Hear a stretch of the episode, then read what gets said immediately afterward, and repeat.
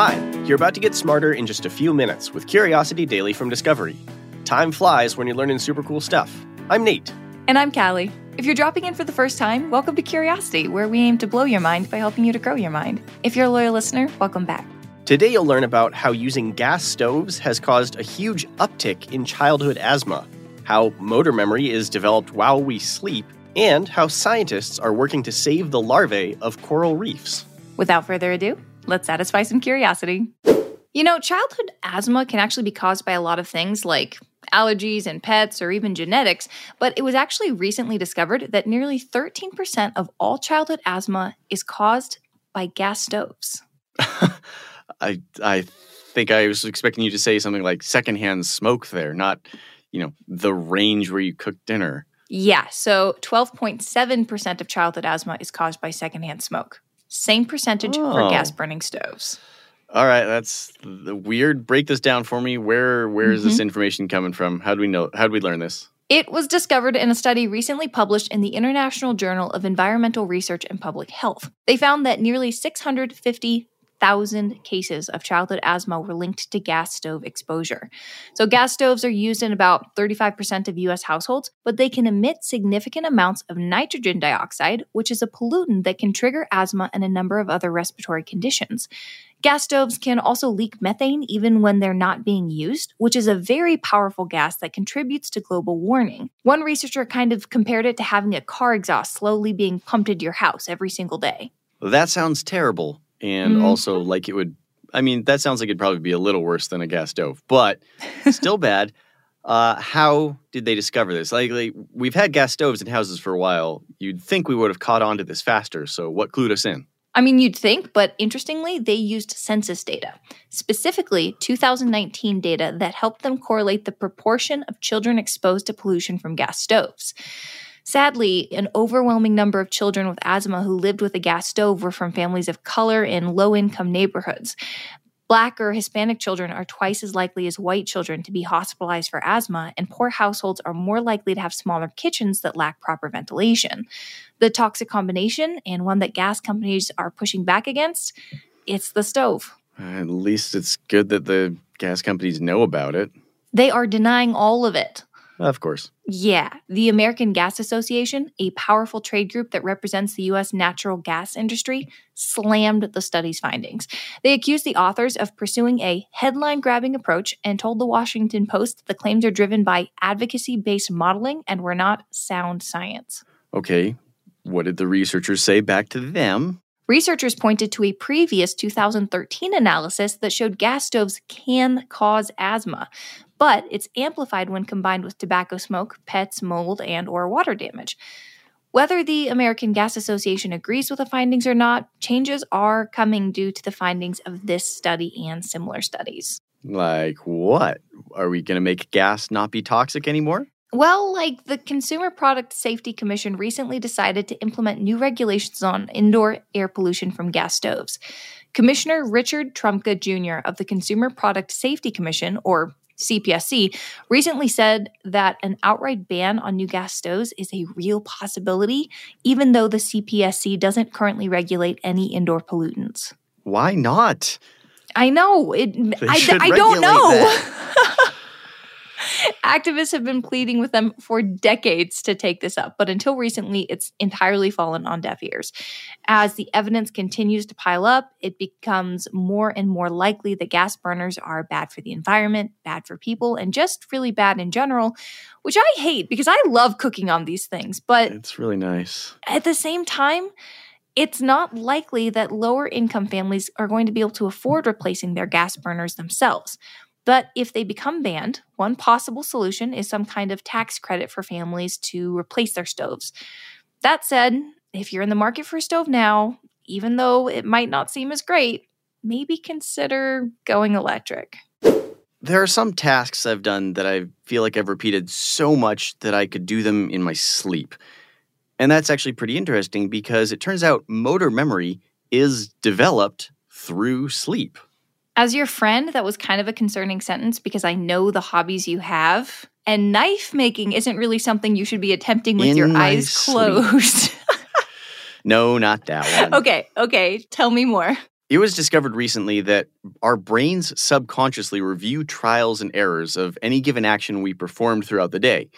For example, a daily drive. Every time you get somewhere on the quickest route with the least amount of traffic, our brains process those memories by weeding out every inessential detail and focusing on only what was correct. Okay, well, what can be done different on a drive? You're following rules and stuff. What what can you change?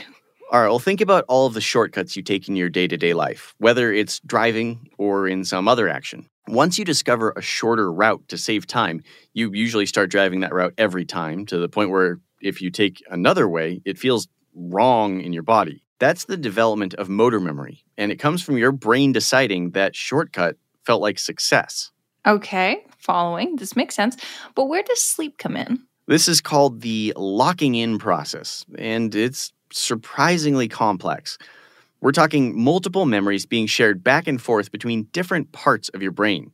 Some are related to direct memory, some to motor memory, and some to other subconscious parts of your brain. Because of how taxing the whole process is, locking in happens during that really deep, restorative kind of sleep we can have, which is known as non-R E M sleep. And being asleep is especially important because conscious brains tend to focus more on the failures rather than the successes. Are you saying that when I'm asleep, I'm not as hyperfixated on all the mistakes I made throughout the day? That's exactly what I'm saying.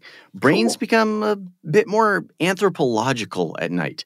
They're more curious about the bigger picture of our day and how all the little moments made that day up. But how does this all relate to the motor cortex in our brains? Because I've heard once that learning motor skills relied only on the motor cortex. Well, that's where the concept gets a bit more complicated, because that was widely believed science until recently.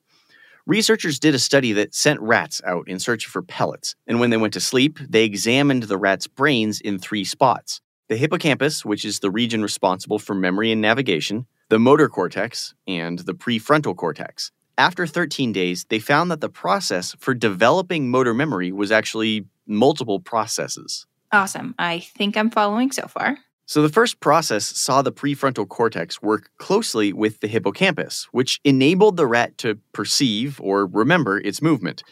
During this phase, the brain seemed to be exploring and comparing all the actions and patterns created while practicing the task. Second, in a process called slow learning, the prefrontal cortex appeared to make judgments based on the risk versus the reward of each path taken when the task was successful. And this created a sort of crosstalk, which turned down the signals related to failures and turned up the signals related to successes.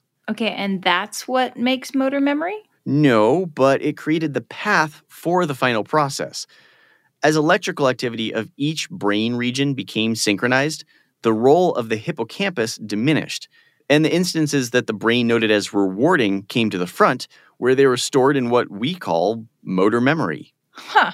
Okay, that sounds complicated, but also really chaotic. Uh, it, it definitely is. When rats were learning pellet retrieval tasks, their brainwaves were noisy and disorganized, in line with how chaotic the process actually is.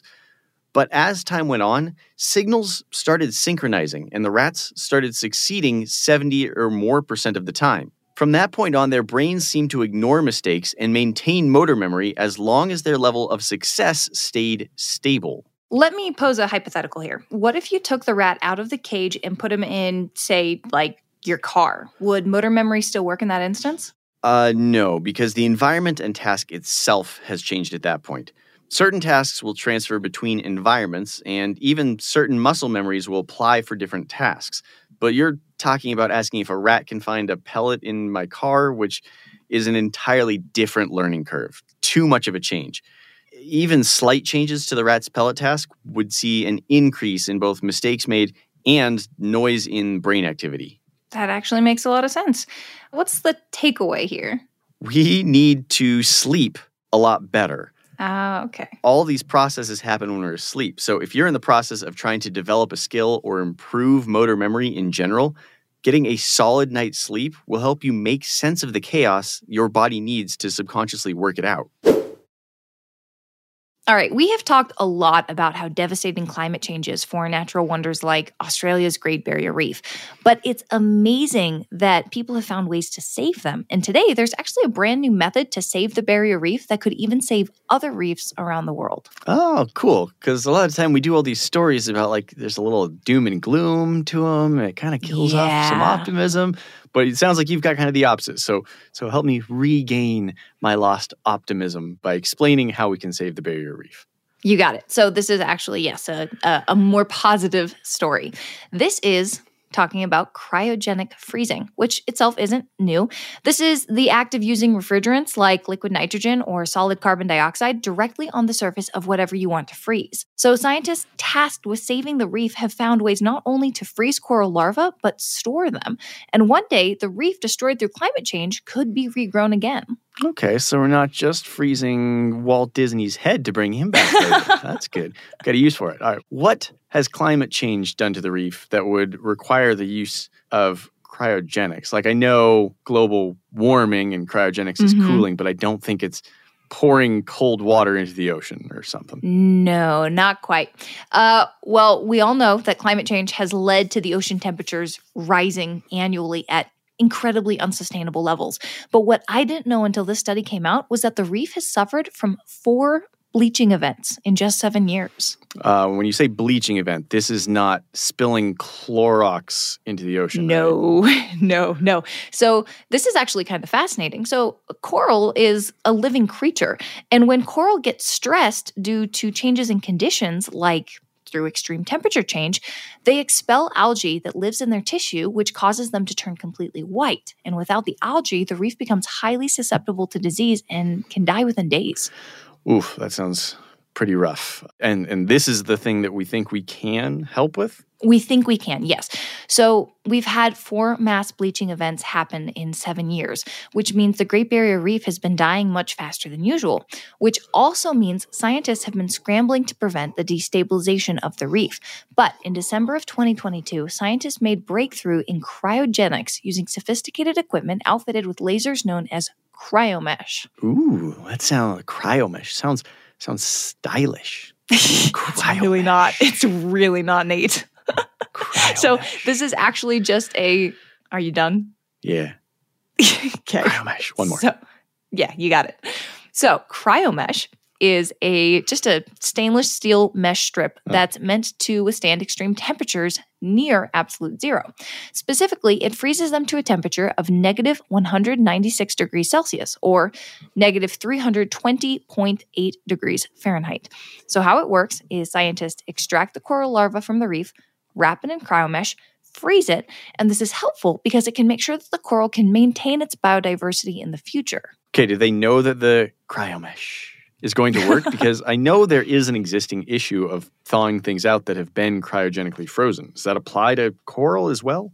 Okay, so what you're actually talking about is cryonics, which is the science behind freezing humans or really any larger organic tissue and thawing it out later. With cryogenic freezing, and particularly anything using cryomesh, as you put it, yeah. the problem doesn't apply due to scale. See, the thawing process creates ice crystals when a specimen thaws, which can damage the tissue and render organs completely unusable. With smaller tissue samples of, say, a small piece of coral reef, that damage is less likely to occur. So, for example, before this trial, they used cryomesh on smaller and larger varieties of Hawaiian corals and were successfully able to freeze, then thaw the smaller varieties. Mm, what happened with the larger ones? Okay, so like I said, size matters in this uh, case. The larger variety trial failed because of the same problem we face freezing humans. There's just no way to safely freeze then thaw larger specimens quite yet. Okay, so we can preserve these specimens with freezing the little ones. Mm-hmm. So the solution here is freezing small but thinking big. Yeah, okay, exactly. Researchers do believe that the new technology will allow us to save the world at a scale that can actually help sustain aquatic restoration projects all over the planet. So even if sample sizes are small, the effects are going to be huge. Let's recap what we learned today to wrap up. The biggest causes of childhood asthma are pollutants, genetics, pests, and gas stoves. A recent study found that nearly thirteen percent of all childhood asthma cases in the U S were directly caused by daily exposure to a gas stove, whether it was running or not. Solutions aren't yet in place to fix this catastrophe, but government agencies are finally in talks to ban the production of new gas stoves. So if you're in the market for a new stove, maybe consider going electric. Have you ever wondered how motor memory is formed? Turns out it's through a good night of sleep. The process in which motor memory is developed is long, chaotic, and noisy, consisting of crosstalk between multiple parts of your brain. But without the distraction of conscious anxiety, a good night's rest will work motor memory out for you with ease. Because of climate change, natural wonders like the Great Barrier Reef are dying, but new advancements in science might be able to help us reverse some of that effect, and maybe even end it for good. Australian scientists have invented cryomesh, a sort of metal strip that can successfully freeze and preserve coral algae for generations so that one day the reef can be revived. Curiosity Daily is produced by Wheelhouse D N A for Discovery. You can follow our show wherever you get your podcasts, and we would love it if you could take a second to leave us a five-star review on Apple Podcasts.